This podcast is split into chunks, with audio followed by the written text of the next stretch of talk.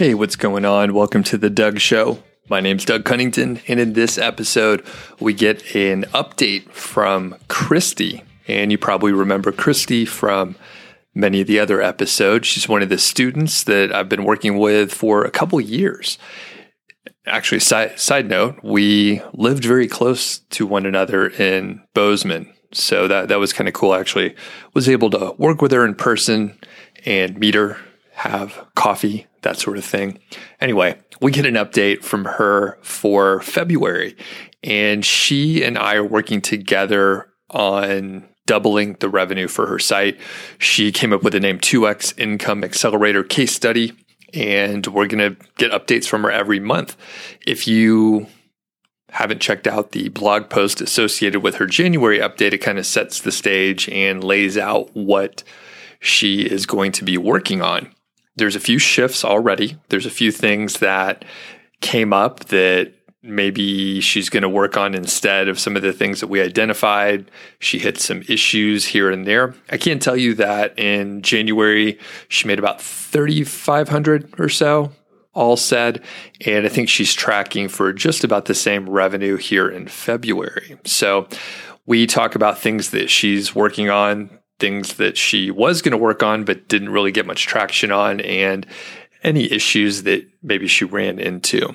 I do want to give a plug for my own product.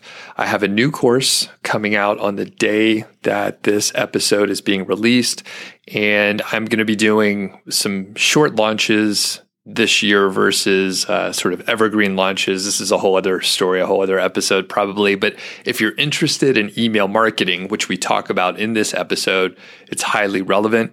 So if you have been in a spot where you either want to start an email list and you weren't sure what to do, this course is perfect for that. Or if you have an email list and you don't know how to get people to actually sign up for it. Maybe you have a form on your site. Maybe you even have a pop-up in place and a few people sign up, but you're not really getting a lot of new people to sign up.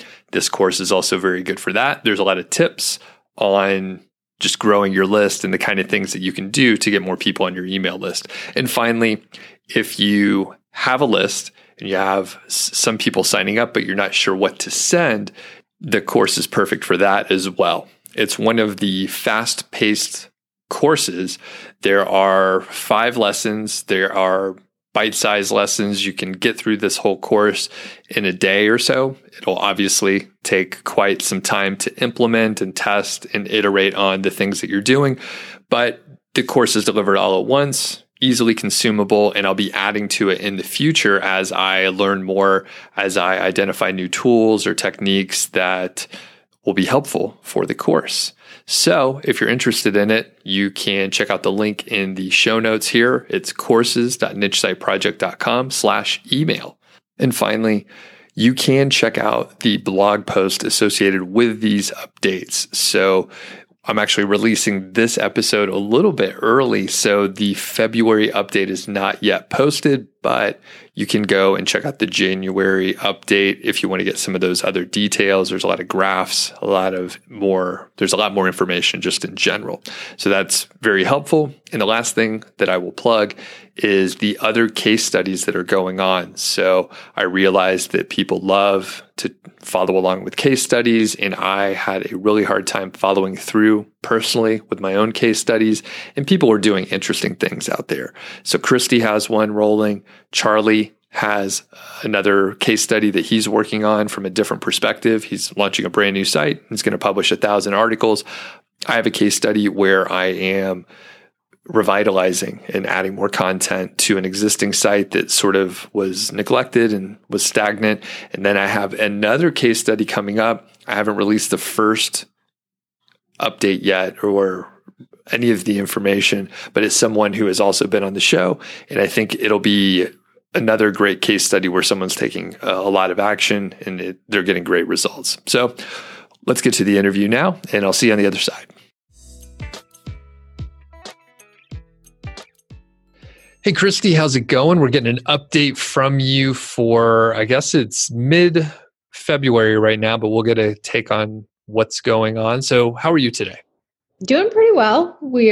I told you we're up to about 20 degrees and it's like summertime now. So feels great. Adjusted expectations. Yeah. And we just got a little snow, but it's so much warmer here in Colorado than it was in Montana. So you adjust pretty quickly to warmer weather. Yeah. Well, you adjust pretty quickly to the colder weather too. And you end up just working. So lots of progress to share. So what is going on with your site? Can you give us just an update on the, number of posts, number of visitors, and of course, the revenue? Sure. So for February, what I do every month is I don't check any of the stats until the 15th. That's my model. I kind of feel like before that, it's demotivational. So I like to wait till the 15th when there's some actual stuff happening. So when I checked on the 15th, we were up to like 1,700 in revenue for the month so far, first half. And that was almost exact 50-50 split between Amazon affiliates and ads. So those two were pretty even. And then so far for half of the month, it's about 40,000 visitors. And all of that is with about 375 posts. Great.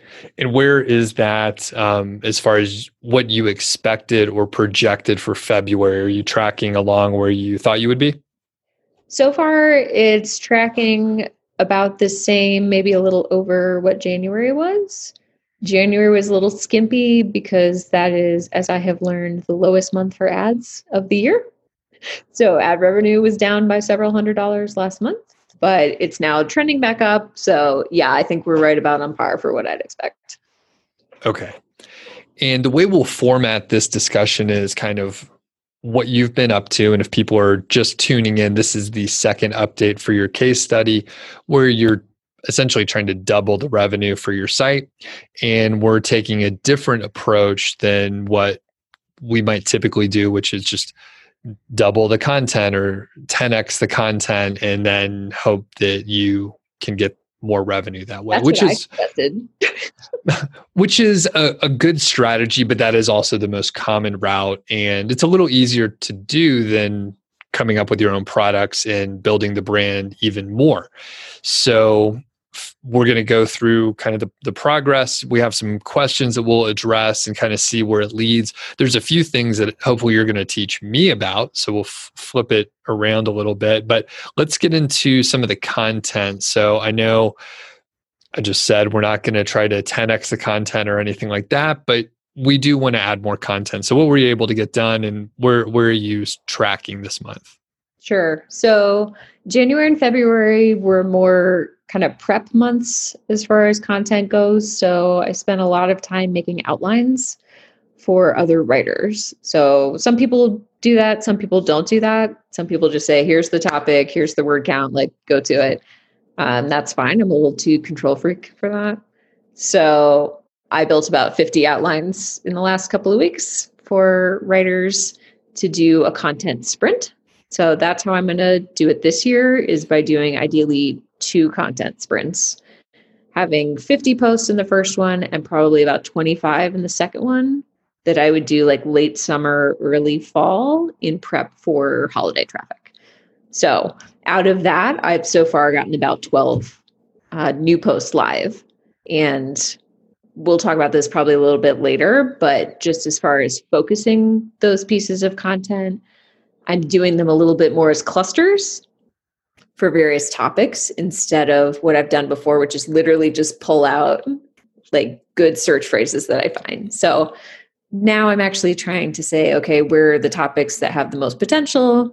And then let's do some clusters around those topics. So that's what I'm trying this time.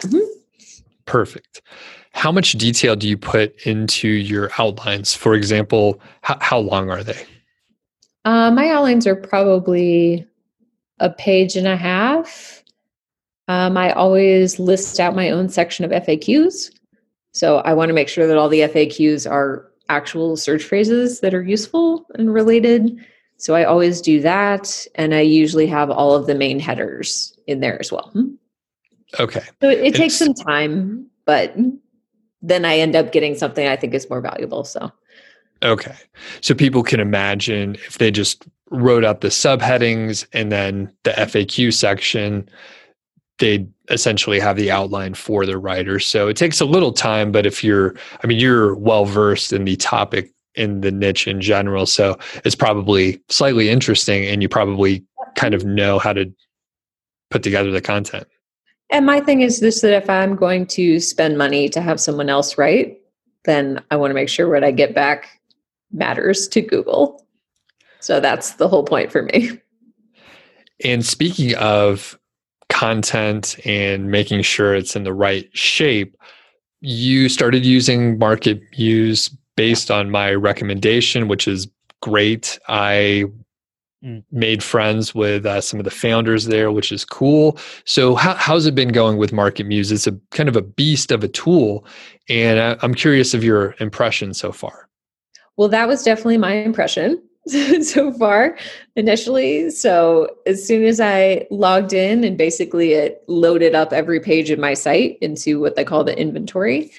And I was just like, that's a lot of data, right? So it was a little bit of an overwhelm, but I was also pretty excited because it was data that I can't get out of Google Analytics or Search Console or things like that. So with MarketMuse, I can get page level detail. I can also get topics that I'm ranking for.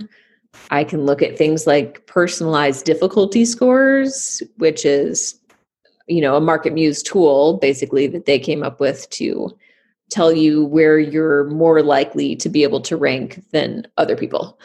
So those are some cool pieces of data that I haven't had before. But again, when you have, you know, nearly 400 blog posts, that's a whole lot of data.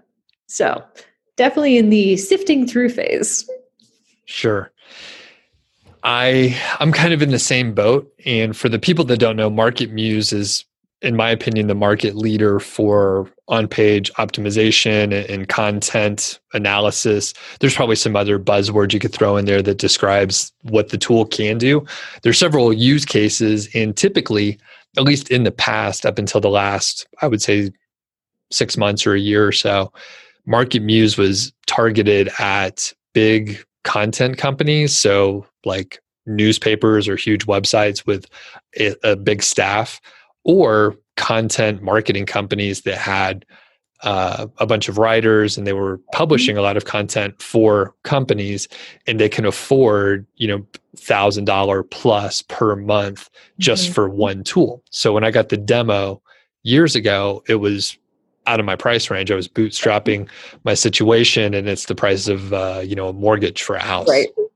So a little too expensive for most people until they realize there's a big market for folks that can't pay as much. So they've scaled down the tool in certain ways. It's actually still super effective. And I think part of that is through the technology, and they improved their systems and they're able to do more with the same computing power or something. I'm not really sure. I'm putting words into their mouth. Anyway, MarketMuse is great. It is very powerful. And it's so powerful that there's a bit of a learning curve. So The customer support is very good. They're experts with the tool. But have you had, I guess, what was it like learning how to use it? Yeah. So I've worked in tech for a decade before doing all of this, and still have a bunch of tech clients from my other company. So I always try to be the person who tries to learn a little bit, at least before I contact customer support, just because it seems like the right thing to do. So I took like all of their academy classes in like one evening. I was just like, I'm doing it. So I took like 6, online free courses that they have to just like get going, so that I knew what the terminology was. Like, I need to know what personalized difficulty score is. I don't know what that is. So I did that. And then the next day I reached out to customer support and was like, hey, can you just like cross-check that what I'm thinking is the right thing to do based on this data is the right thing to do? And I literally walked her through like, here's what I'm seeing. I built this dashboard. Here's what I think it means that I should do next. Like, is that right? Because I didn't want to drop like 2 weeks of, hardcore time doing the wrong stuff with the wrong data. So I did it more as like a double check to be like, am I getting the point of this correctly? And luckily I was, but I just felt like that was really nice that she would, you know, chat with me for 20 minutes and be like, yes, I'm following along with you. And I agree. That is what you should do. Good. Well, and as I've told you before, you're a great student. So you took those courses and you understood what they were trying to teach. So that's great. I am probably using the same module as you. I know Optimize is probably the module where I'm going to spend a lot of time just because I'm trying to improve content over on Niche Site Project and a couple of my other sites where I've published content. I know it's probably a little bit off. So with Optimize, from my understanding, you can get some tips on essentially what keywords and other phrases to use in your content so you can tweak it and essentially change words. So number one, is that right? Did I get that? And then I know you've talked to the president over at MarketMuse. So tell us about Optimize a little bit. Sure. So I was really impressed, like when you introduced me to the founder, who I know has many, many things to be doing. He and I traded probably 5-10 messages just with me being like, here's some of the stuff I'm doing. Here's what I'm using. Is there anything else you think I should be doing? Again, trying to be, you know, a good steward of his time, but still, if I have the opportunity, I'm going to say, hey, do you think I'm getting the most value out of what I'm doing? And I was really impressed that he would take the time and write back and give me like real answers. And that was great. So that left me with good vibes. What I am primarily using is the Optimize application is what they call it, for the same reason that, you know, you and I have a lot of existing content, and it feels like that is a good place to try to get like the extra 10% improvement versus the enormous feat that is making new content, right? So while I'm doing a small sprint, I also have like 370 posts that could probably be better. And if those get 5 or 10% better, then that's great.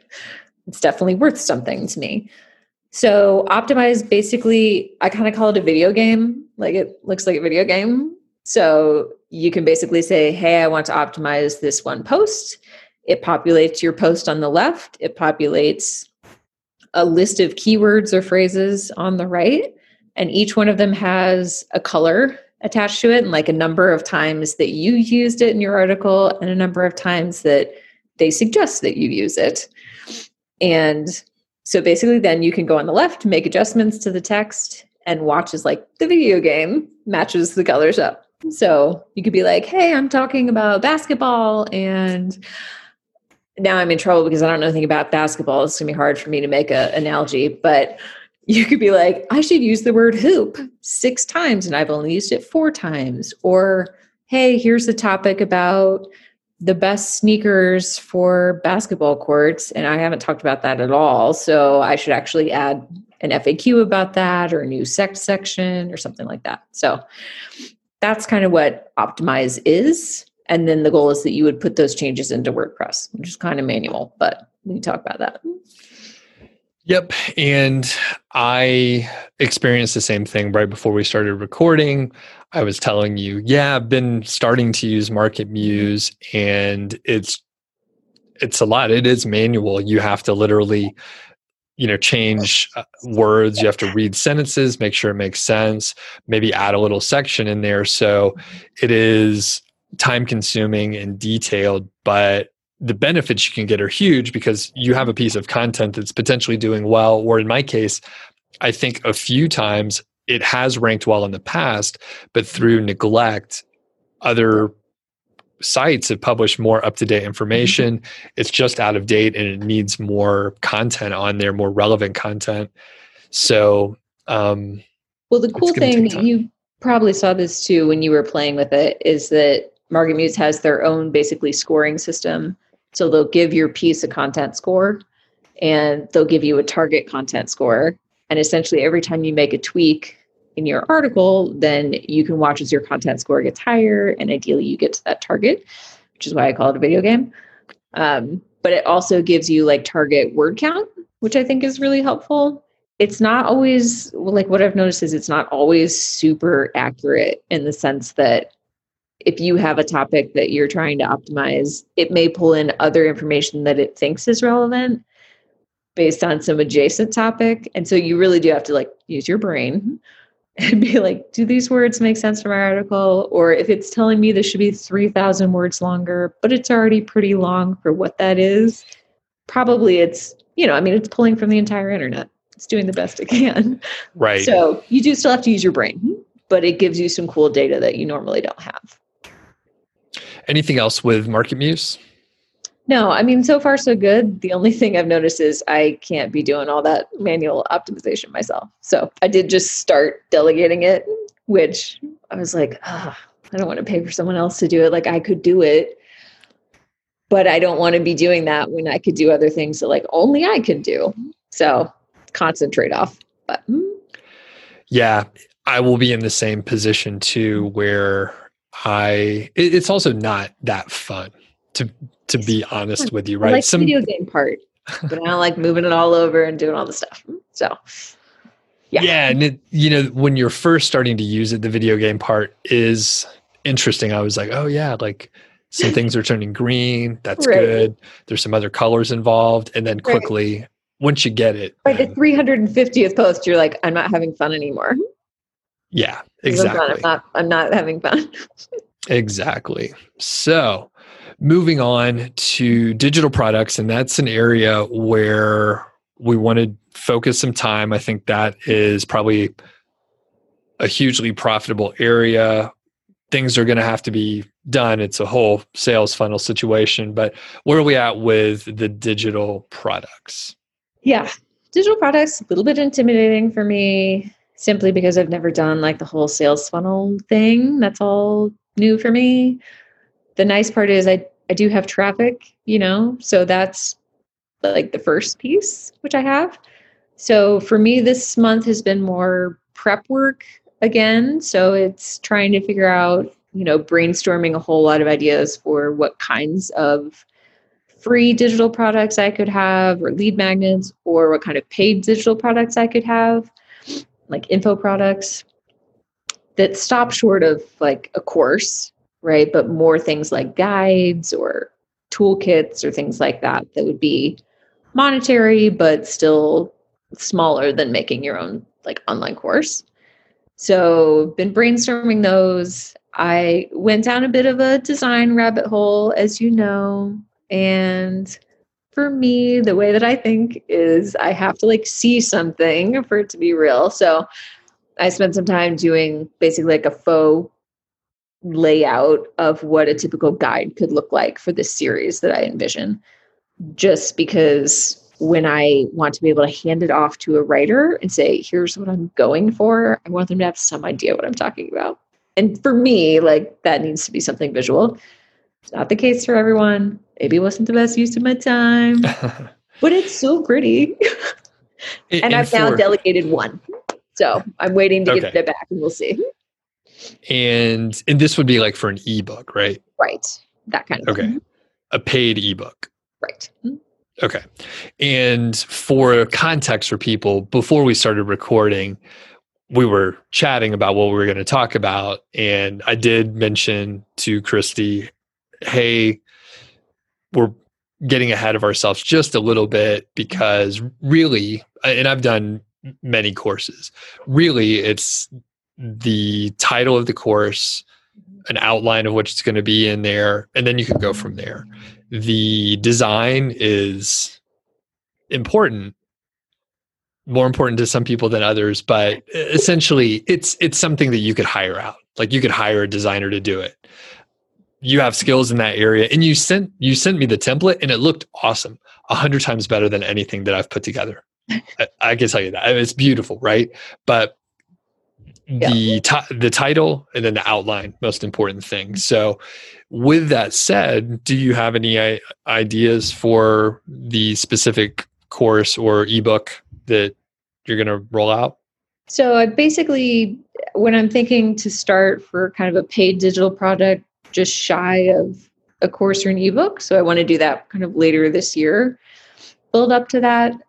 But I would like to do basically a series of these guides that are kind of to different topics or activities within my niche.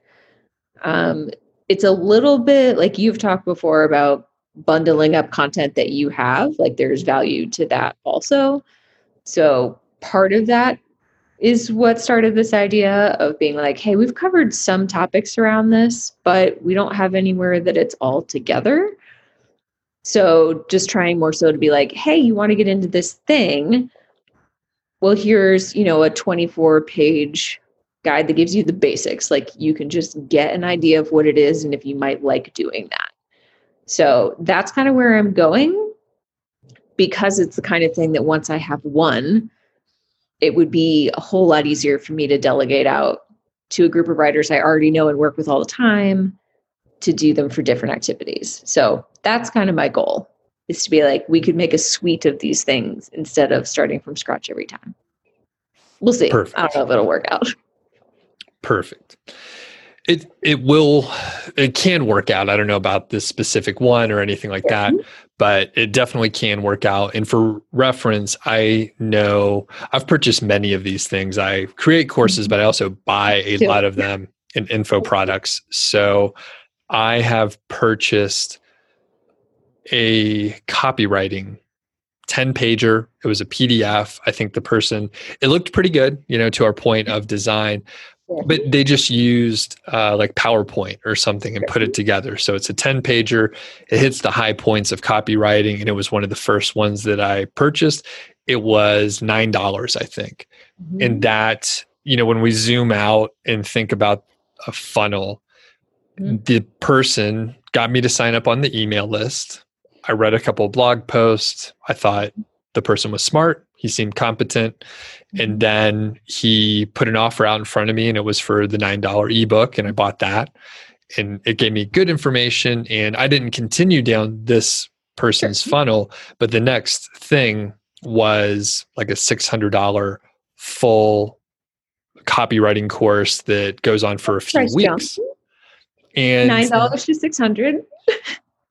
The thing is, though, I have rarely put this into place, but it's a huge trust builder to get someone to transact with you. So once they do that, then you know you're selling to a customer who's already worked with you, and there's some biases that help you sell things, because if someone's worked with you, they want to keep working with you, unless if you screw up or the content's bad, then it's not going to work out. But this works perfectly, and you can see how the funnel would work. And going in this order is very smart, because you could get excited, right? And you could think, hey, I'm going to make this huge flagship course. Right. Maybe it takes you 6 months to put it together, and then you try to sell it, and you miss the mark on what the market really wanted. So going this smaller route is a great way to figure out what's valuable to people.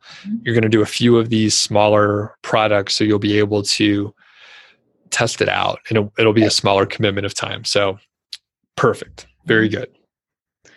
Well, and the other thing I'll just say on that is that, you know, we've talked about like a lot of sites have an audience that comes back all the time, right? If they are following you as like a person, then maybe they come back all the time and read your blog and do all that. For me, it's more educational stuff. So a lot of my visitors are just new every time. They're just searching for one thing.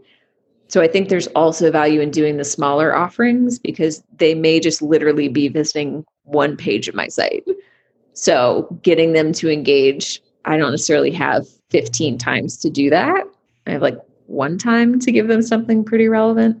So at least in my mind, I'm like, well, if they're new people, then this gives me an easy way to engage with them a bit more. And every time a new person comes, then that's a different opportunity I have to get in front of them. So we'll see. Okay. And as far as paid products and free, I know you had some questions about that. Anything specific? Yeah. Well, I think, you know, I'm still struggling a little bit with just where do you draw the line between what kind of tool is good for a paid offering versus a free offering. So I know that like the word lead magnet is what you would use for email list building. right? So it would be the kind of thing where, and you do this on your site too, right? And I've downloaded them. You definitely have my email. You know, and it's like, hey, get the calculator for this thing that you were reading about, or get the, you know, Excel template for this other thing that you were reading about, like things like that, that are free, but build your list.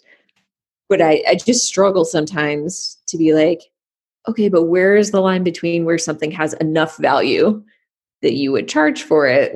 So I don't know if you want to talk about that at all, but that's just something that now I'm getting into, and I'm kind of like, oh, I don't know where that line is all the time. It's a tough one. Really, it's wherever you want it to be. And there are some areas that can make it easier for you to have a lead magnet that's perfect for the course that you're trying to sell or the product that you're trying to sell. So one way to look at it is if you can imagine your ebook and what you want to include in there. And if you can slice off a little piece of it that is really relevant, maybe one little section, maybe one little calculator or tool, or just a reference point where you can use that as the lead magnet. That's a great way to look at it. I encourage people to have lead magnets that are easily consumable so people get value quickly. You just mentioned sometimes people are going to look for one thing, they're going to land on your site, and they're going to get it, and then they're going to go away. If you can give them something that they can consume really quickly, that's much better, in my opinion, than giving them a 5-hour video course, right? It seems like a 5-hour video course would be so valuable, but the problem is who has 5 hours to watch that? They need something that they can consume quickly and build trust with you even faster. So I love 1-pagers or 2-pagers max. That said, if you do have assets, right, you could put together a series of blog posts that are all on one topic and package them up into a PDF. And technically, you could sell that PDF, right? There's value in removing the ads, putting all this content together that goes together. You can put transitions and bookend it so it makes sense as a small PDF. And you could also give that away as the free lead magnet. And I have a very long lead magnet, but most of my stuff at this point is a template or 1-pagers. Those are really effective because value is transferred quickly. Now, to answer your question and reiterate, it's wherever you want the line to be, from free to paid. And if you go on YouTube, it's another great example of, you can get tons of information, free courses on whatever you want, really. Or I was looking the other day for CSS, and there's like free Code Academy stuff. There are, you know, 3-4 like 20-hour courses that you could take and be an expert in, you know, whatever code you want to learn. Or you can enroll somewhere and pay, you know, a couple $1,000, but it's also available for free. So it's across the board. So it really is completely up to you. What do you think about how many, you know, once I started brainstorming potential lead magnets, then it was like, oh, well, here's 60 ideas of things I could do. Like, how many things do you add to your site like that? Like, I have 370 blog posts. Is that 370 opportunities to put a lead magnet on the page? Or, you know, if most of my visitors are new, like, it doesn't seem like it would be bad to have more. I mean, one per post, maybe. Not that I'm going to do every post, but, you know, if I do 30 of these things, is that too many? I have a email marketing course, which you just got access to. I was telling you before. And some of these details are in there, but one distinction and a new piece of vocabulary we can insert in here. So a lead magnet is some piece of free information that entices people to sign up for your email list so they get something valuable in return. A content upgrade is a kind of a specific lead magnet that is related to the specific content for that page. So a content upgrade for the keyword golden ratio, whether it's a video or my blog post on the topic, is the spreadsheet and calculator. So that is a great lead magnet for me. It's a tool and it's a spreadsheet, and you can get it for free. And that's something I probably could have charged for, right? I could have created some sort of online tool and you put in the information. Mm-hmm. And some people have, yep.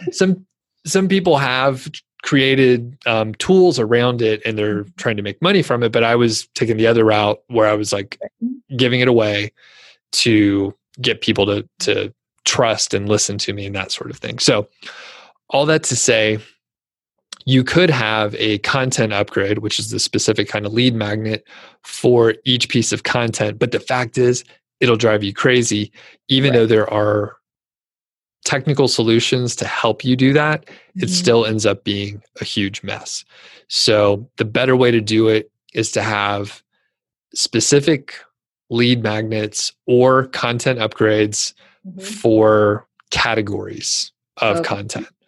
That way you can offer for example, I have link building information on my blog and on YouTube. So I could have a lead magnet that is 50 ways to get links in under 24 hours for free. That's actually a great lead magnet. And I could I feel like I'm doing it. I could put that for all of my content related to link building, potentially even related to improving rankings, because it's all interrelated, and someone that wants to get better rankings probably knows that they need to get more links, and that lead magnet works. So it's better just to come up with a handful, and you should prioritize it based on how much traffic you get. Mm-hmm. Further, you should probably prioritize it around what products you think you may have in the future. That's only guessing, because you don't know what you're going to end up doing exactly. You may shift as you get more information and understand the audience more. But in essence, come up with maybe 3 or 4 of these lead magnets based on what categories get the most traffic, and then it's much easier to deal with. You only have to come up with a couple of them, and they will probably be more effective because you could focus in a little bit more on making those really high quality. Well, and what I also thought on that while you were saying that was, maybe I can use some of the MarketMuse data that I use to come up with my clusters for content sprints, and be like going around those topics that it's telling me have the greatest opportunity. Maybe that's a good place to start with some of those category level lead magnets. So maybe another way to use that data. Good idea. Good idea. And I think that's probably about it for lead magnet and list building. You've done a pretty good job. You mentioned to me that you have about 2,000 email subscribers and you haven't had a lead magnet. These are just people that are interested and wanted to sign up. Yeah, that was surprising. I will say that we moved to MailerLite is what I'm using for email now. And we literally just put on one pop-up when you get to the site, and that's pretty much the only way that I'm gathering addresses, but it's like 250 people a month or something insane to me. So that's pretty cool. And I feel like if I do a few more intentional like list building things, then that will probably just skyrocket more so. So that's pretty exciting. I think so, because there's a lot of people, when a general pop-up just says, hey, sign up for the email list, a lot of people are not super interested. But if they are trying to, I'll just use the example for Niche Site Project, if they're trying to improve their rankings and get links, and the pop-up says, do you want to get 50 free ideas that you can operate on in the next 24 hours? They will say, yeah, I am very interested in that. That's literally why I came to the page. That's a good point. So I kind of forgot this, but I do have one of those things on that pop-up that was like a save money kind of cheat sheet or ideas list. And that's literally the only thing that I built for that. Perfect. So it's working well. I guess so. All right. Moving on to the education directory. That's what we're sort of calling it. And describe that. I thought this was a good idea. Yeah, this is just a random idea. I don't know if it will work, but one of the things that I came up with this year was, building a course of my own takes obviously a lot of time. I don't necessarily want to wait 6 months to do anything in this arena. And what I kind of thought was, well, there's a whole lot of people in my niche that are respected, know what they're doing, and they already have a lot of educational content that is worth spending some time on and spending some dollars on. I've bought some of it. So my idea is to come up with basically an educational directory of probably, we're going to start with around 50 pieces of content that exist from other people. And we're going to run it, basically promote all of those pieces of content. I can promote it throughout the site. I can do specific courses from the directory on specific pages, kind of like we just talked about. And the goal is that each of those things that we list will also be an affiliate. So because so much of that educational content exists, a lot of those courses are on platforms that make it super easy for those folks to run affiliate programs. And so in exchange for us listing and promoting those pieces, treating them like affiliates would be just a different revenue channel for me. And it really aligns with the purpose of my site, which is educational. So it seems like a win-win. We're in the prep phase for that too, but I like the idea of it. So I don't know. Yeah, it's perfect. This is a idea that has worked elsewhere, a lot of times. So a lot of people may note this as like a references or resources page on someone's site.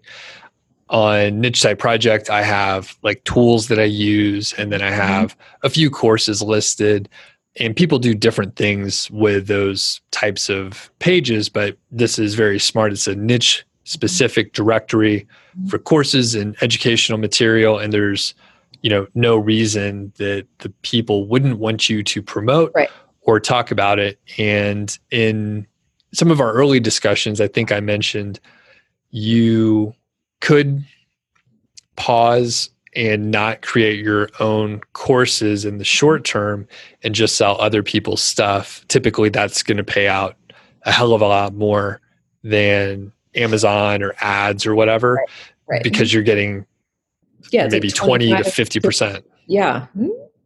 So it's a lot more.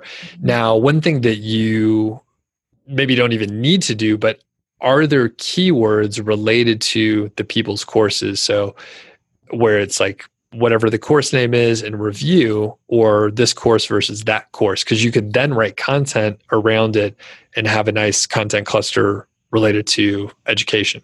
That's funny. You're like in my brain now. So that is kind of what I'm thinking. Or, perhaps I do a blog interview with each person that has a piece of content, and I can optimize that for SEO. We've done like some of those Q&A style interviews with people before, or talk about that topic and have someone do a guest post on that topic that we can then be promoting them. So I do feel like the SEO part is where my site is doing pretty well. Right? Like we have a decent amount of traffic for 18 months of real work. And if I can just extend that to all the ways that I could get more traffic to those new pages, then that can only be good. So I do want to make sure that I'm not just throwing a page up on the site and then washing my hands of it and that's it. If we're going to spend this much time on something, I do want to make sure that I'm getting real traffic to it. So that will definitely be a piece I want to get into. One note that you have is around a developer and implementing this. So another one of those situations where the design is very important and you have this kind of a user experience in mind. Any details on that you can share that makes sense to bring up now? Yeah, well, good, Doug. That's my. I mean, I do think that yes, I do need people to kind of dial me back on that sometimes, for sure.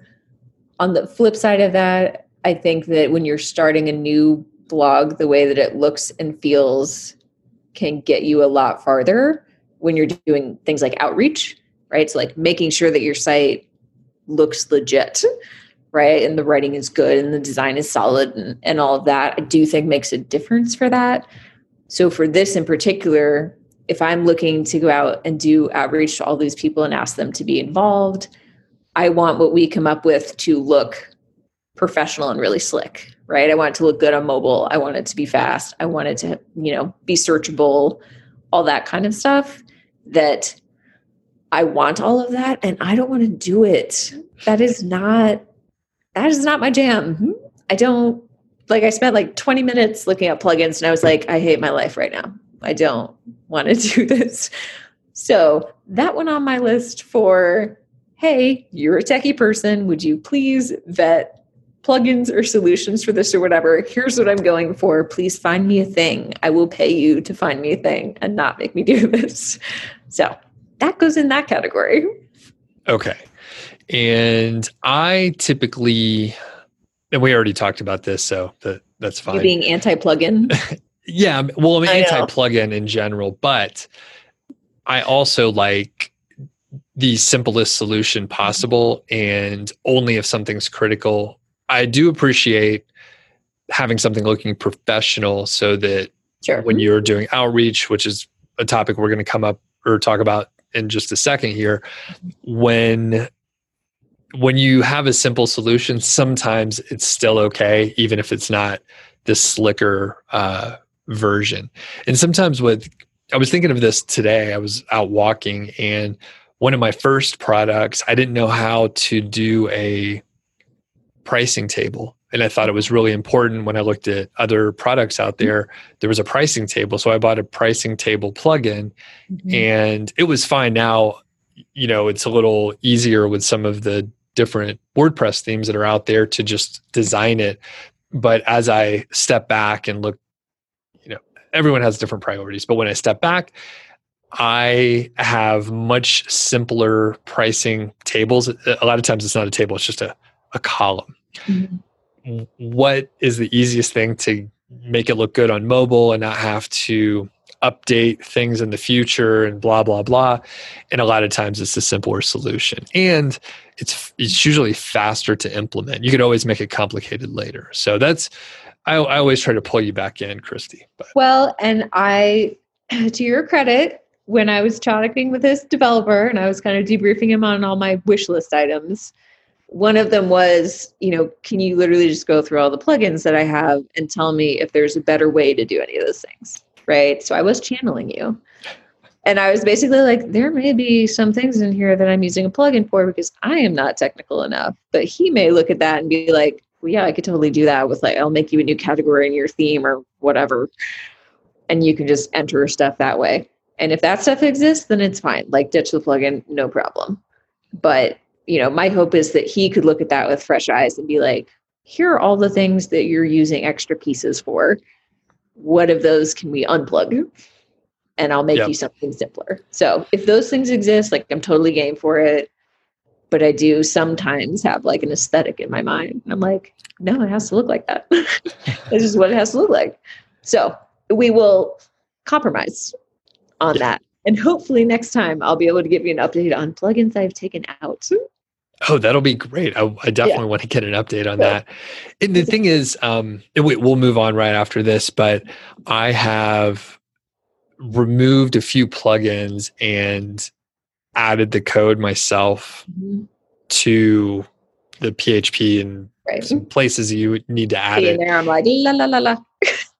And many times, I don't know PHP and I don't know how to do most of the things, but you can get a snippet of code, and a lot of times you can just put that snippet of code in and it replaces a whole plugin that is a potential security issue and other things like that. So a lot of things could be hard coded in there, Yeah. And I don't even know PHP, like I said. So moving on. Moving on to outreach. What's going on with outreach right now? Yeah, outreach has actually surprised me. I remember you telling me many times in the first year, you were like, outreach kind of sucks. Most people don't do it. They don't do it because it takes forever. And I was like, wow, this sounds really great. So we definitely did slowly ramp that up. But now what I've noticed is I have one person on my team that, you know, she's a freelancer. She helps me. She's part of my kind of industry. So she knows about my topic, but she's now doing pretty much all the outreach. And it's partially around like our diversity program. So we've been inviting more diverse voices on the blog and imagery and things like that. And then we also do, you know, outreach for regular guest posts and other media influencers that we follow, like vlogs, podcasts, my niche. So we like to spotlight those people and then do outreach to them because we're able to then say like, here, we've highlighted you because we love what you're doing. Here's the page we made about you. And then obviously that's quite a bit of a warmer outreach scenario. And we've both noticed lately that like we're getting a lot more yeses, which is cool. And we're getting some yeses from like legit big people, which is always bonkers. Like she'll send me screenshots of emails and we're like, wowza, okay. I really didn't think we'd even hear from that person, but they're doing stuff for us. So I think that is cool. It's just something that like you really had to push me to be doing it all. And I had to come up with a way that I felt like I could package that outreach effort. But now that we have that, like it's clicking. So that's pretty cool. Perfect. And you're not specifically asking for links. You're really just doing... I never ask for links unless like someone writes a post and then we're like, please link back to it. Okay. And are you specifically getting links from people or is it more about the relationship building? So it's more about the content for now. So we asked people for either to write like a Q&A type post with us, like we can send them some questions. Or in one case, for one of the big name folks that we just had engage with us, he's really busy, obviously. And so he was kind of like, yeah, I'd love to do something for you, but I probably can't sit down and write something. So we were like, hey, like you have a vlog. That's why we reached out to you in the first place. If you would rather us send you some questions and you do a vlog about it, we'll then take that vlog, like you post it on your channel, obviously.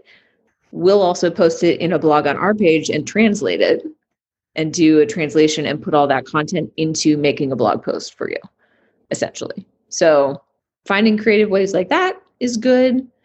But we've been able to just kind of give people multiple options of ways to contribute. And then if someone writes a post for us or things like that, then we say, hey, here are some social graphics you can use to promote it. Like we try to give them all the tools. But I've never like reached out to people and just been like, hey, here's a piece of content you might like. Do you want to link to it? I've never done that. So perfect. I know you can do that. We've just never done that. Right. And I think at the level that you're now operating at, where you are getting the big names, it's probably something you could do, right? Just ask for links from smaller people. But the cool thing is you're not asking for anything. And that's probably why it's working, other than, you know, a little cross promotion. Sure. And they can see the value in that. And they can see that you have a professional looking site. So I believe opportunities will probably arise in the future that you couldn't plan on, and you definitely could not get if you were coming in trying to ask for a link like a lot of people do. Right. Well, and I think the biggest thing that's helped us is to try to give something before we ask anyone for their time. Right. So specifically for like people with vlogs or, you know, podcasts, these are blogs and podcasts I actually watch, and, you know, I'm an actual reader or viewer of their info. So, you know, us doing a spotlight post about their blog or vlog, like we're putting in that sweat equity first without asking for anything. And then we're letting them know that that is there and we love what they're doing. And that's just a much nicer way to have a relationship with someone than just being like, hi, we're new. Can you give us some stuff? You know, it's not really the vibe we want. So that's worked out really well so far. Awesome. Moving on. And we should have put these in different order. So what's something that's not working out that great? Let's talk about that. High tech stuff. Yeah. You had a kind of an idea. Lay out what your idea was and how it's going. I had such a grand plan. The problem is, Doug, that you are like a content machine. And so you give this illusion that it's so easy to make so much content, and it's not, it turns out. So yeah, I had this grand idea. I still like the idea of basically, you know, pulling out a bunch of products, like tons of people do product reviews for every niche on the planet. I was like, well, we could do that for my niche. But I want to do them, you know, in like a fun, nice series kind of way. And what I've noticed from trying to get the first one live is it's taking me for freaking ever. Like it's one product, right? But it involves like me making a couple short videos about it and me writing about the features. And I'm just like, this is insane. Like the amount of time I've already put into one post that I haven't even launched yet is ridiculous. So I am definitely recalibrating on that one. Because in my grand like 2021 mindset in December, I was like, I'm going to knock out like 5 of these bad boys every month of the year. Like it's going to be a 60-part series by the end of 2021. And it's like February 17th. And I'm like struggle busing with the first one. So, yeah, that's going to take some time. I think what I found is I don't like doing video. I don't like doing it. It's not my thing. It's not fast for me. Right. Like so I'm going to now start by delegating one app review. That is my new goal. And I'm going to see if someone else can write about it. And if that goes well, then I will use that as my template and we will press on. But yeah, I've just like, it's been a real struggle because I just dig into one thing. And I'm like, this has been like weeks that I've had this thing open on my computer. Like, this is ridiculous. Like Doug would have done this yesterday. It's insane. So yeah, not everything is going great. Gotcha. It's not going as great.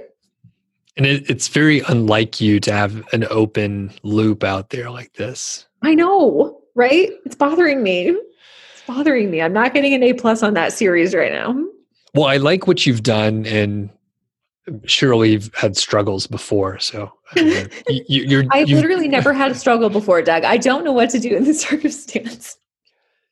So what you did for people that didn't exactly catch it, so you realized you were not enthusiastic about it, and then you also realized the magnitude of the work that you would have to do was more, so you're readjusting and you pivoted a little bit to stick with it. And sometimes I think there are projects I found that I spend a ridiculous amount of time on, but if I give them to someone else and it's like a completely fresh thing for them, like it's just done like that, right? And I have those things for other people. That is why people hire me for things, right? In my other business, like that's the point. Those are things they don't want to do or can't do, and they give them to me and I'm like, no problem. This is great. I'll do it. It's not a big deal. I just need to find the person that feels that way about this thing and then work with them on it. Because it turns out that this thing is not one of those things for me. So I'm just being, you know, super honest about it now. It turns out not to be one of those easy things for me. I would be fine. And of course, it's completely up to you, but it's great to cut things out. So I know I don't really do resolutions each year or set goals for the year or anything like that, especially now. Now I'm just trying to cruise. But I think it's great to just cut it out. And maybe that's something you could look at. Hey, just punt it and maybe look at it again next year. Because the fact is, like, just doing courses takes a shitload of time. Yeah. Mm-hmm. And it's also something where I thought, well, you know what, there's maybe one site out there about this topic that maybe I just put them on the acquisition list and I do outreach to them. And that's how I start, you know, and if they turn out to want to sell to me, then great. That gives me a head start, but maybe building it from scratch isn't in the cards this year. And I just have to deal. Right. Well, and the other thing is, you know, you mentioned video, and I think the idea for, you know, anyone out there to do a YouTube channel and do reviews or really niche down to an area. One thing that I've been watching videos on, which I don't even do, right? Mm-hmm. So people watch things that they're not even a participant in, right. But it's RV transformations, or people will build their custom. This is what you're RV. Into now? I don't know how YouTube knows you like so I don't know what's well. Happening. Yeah. So I saw a couple videos, and part of it is like the van life movement and things like that, which I'm a kind of a homebody, you know, right. I'm not planning on doing anything like that, but right. I think I in the past and currently I've had friends who were kind of nomadic, and they had a tiny home phase. I feel you on this. It's very interesting people, and they're doing things a little bit differently, which that maybe is the great crossover. That's probably what we like, yeah. They've checked out. So the whole point being, I've seen people have these smaller channels like blow up in a year and have 60,000 subscribers, and now they're basically making a full-time income, and they're right. kind of understanding what they put together. So it's definitely possible, but if it's like, you know, pushing a boulder uphill, it's not your thing. Because video is really hard, and thanks for the compliment you gave me with pushing out content, but I worked. Make it so easy. It's just unattainable. Watch my early videos. They're a mess. Okay. Maybe I will. Maybe I'll feel better. So we could look at that and in a little while. Maybe I just move it down the road. Maybe I just can't. Yeah. Maybe I just can't deal with it right away. Quitting things early is a really good idea. Yes, I agree. I'm a big fan of the fail faster strategy. Okay. Let's start wrapping her up here. And I think we can just see if you have any open questions or things that we didn't cover in the specific sections. Yeah. I mean, I think for me, it's maybe just your opinions on how and what I'm delegating. I'm kind of curious about if you think that the things that I've said, like I'm getting help with, are good uses of someone else's time versus mine. Like in my mind, I'm trying to see like if I can start a project and then hand it off, that's probably best, because there are things on our list that kind of only I can do, but there are kind of lines for that I don't know whether I should be crossing them. For example, you know, I have someone now that can put a new post into WordPress for me. Like that's new for me to give up the reins for. I know you've been doing that forever and it's hard for me. So anyway, I'm doing that now, which is great, but I'm stopping short of having anyone else do like Amazon linking, like affiliate links and stuff like that. Like, do you let people into your platforms for that stuff? Like, how do you do that? Do you do that? Should I keep that? So that's kind of just one question I've been going back and forth on this week. Sure. For that specific example, as far as delegating the Amazon links, the answer is yes. And I have different agencies that work with me, and I literally set them up with an editor and author role on WordPress, and then they're able to insert the links. I'm either using a tool called Amalinks Pro or Lasso. Oh, so they're doing it through WordPress instead of like the way that I'm doing it directly with Amazon. Yes. Oh. But in the past, I have just used the Amazon format. So there's a specific format for the link where you just have the ASIN, which is the product number, and then your tracking ID. And then I would have the user, the writer, the editor, put in the link and use my tracking code. And then before I hit publish, I would just double check and make sure they put in the right one. And by the way, I've heard of some people getting, not tricked, but their writer put in their own tracking code. And if they didn't change that, which I've had probably thousands of articles published by other people. I've never had it once. I always double checked. No, I don't imagine that would happen, but I guess it could. Yeah.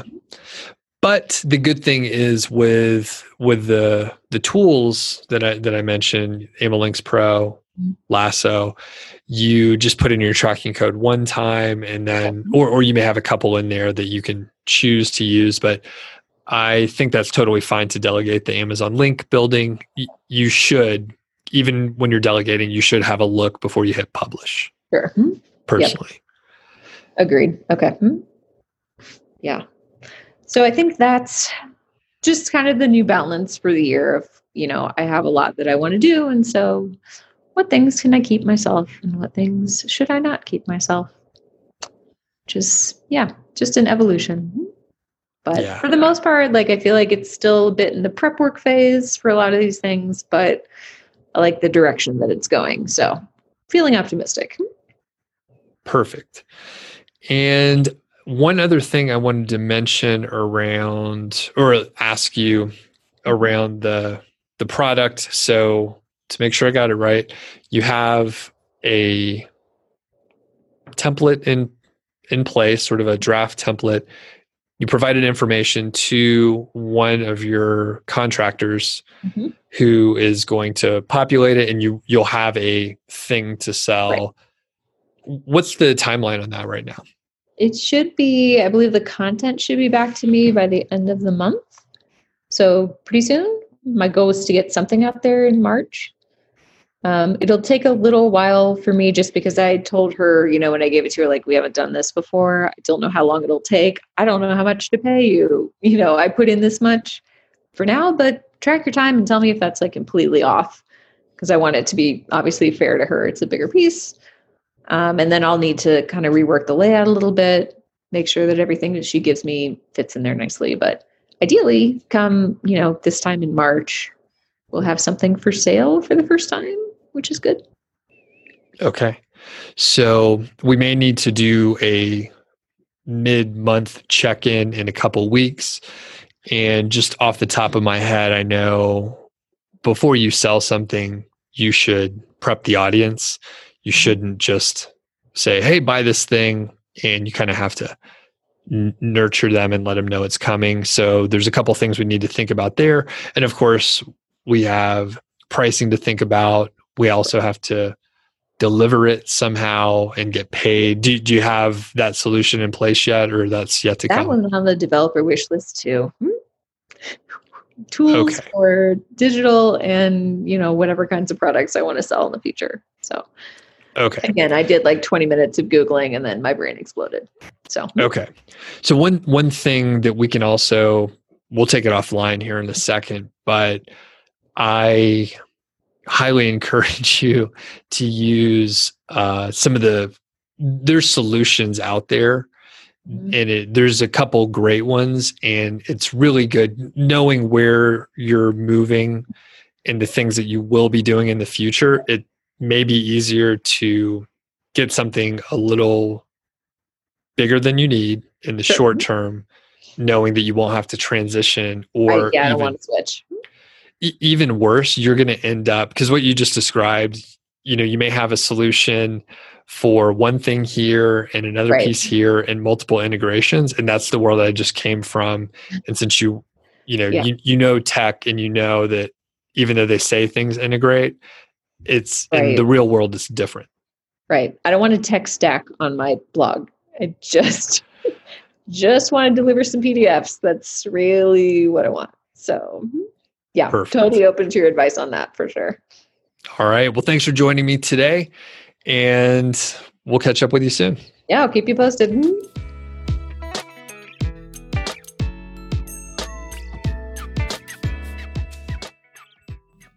It's great working with Christy because she takes so much action.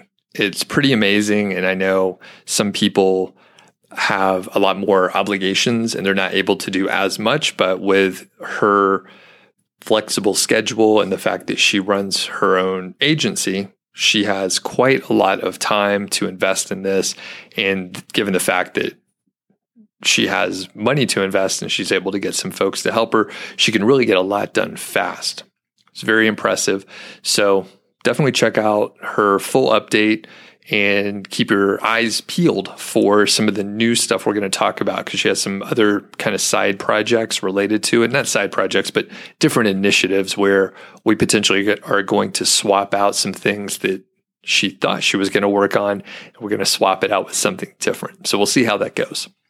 Quick last plug for the email course, and I didn't mention it before, but I am doing short launches, especially for this specific course, so it's only going to be open for enrollment for a couple days.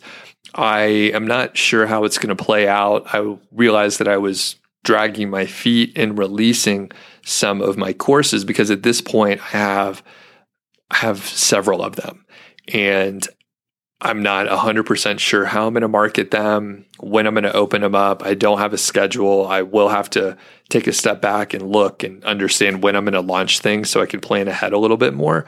But I realized I was dragging my feet, and then I realized that I just need to take some action and move forward. Hence, me launching this course in short order, just getting it out there, and then we'll see how the other courses come out, when they come out, and all that.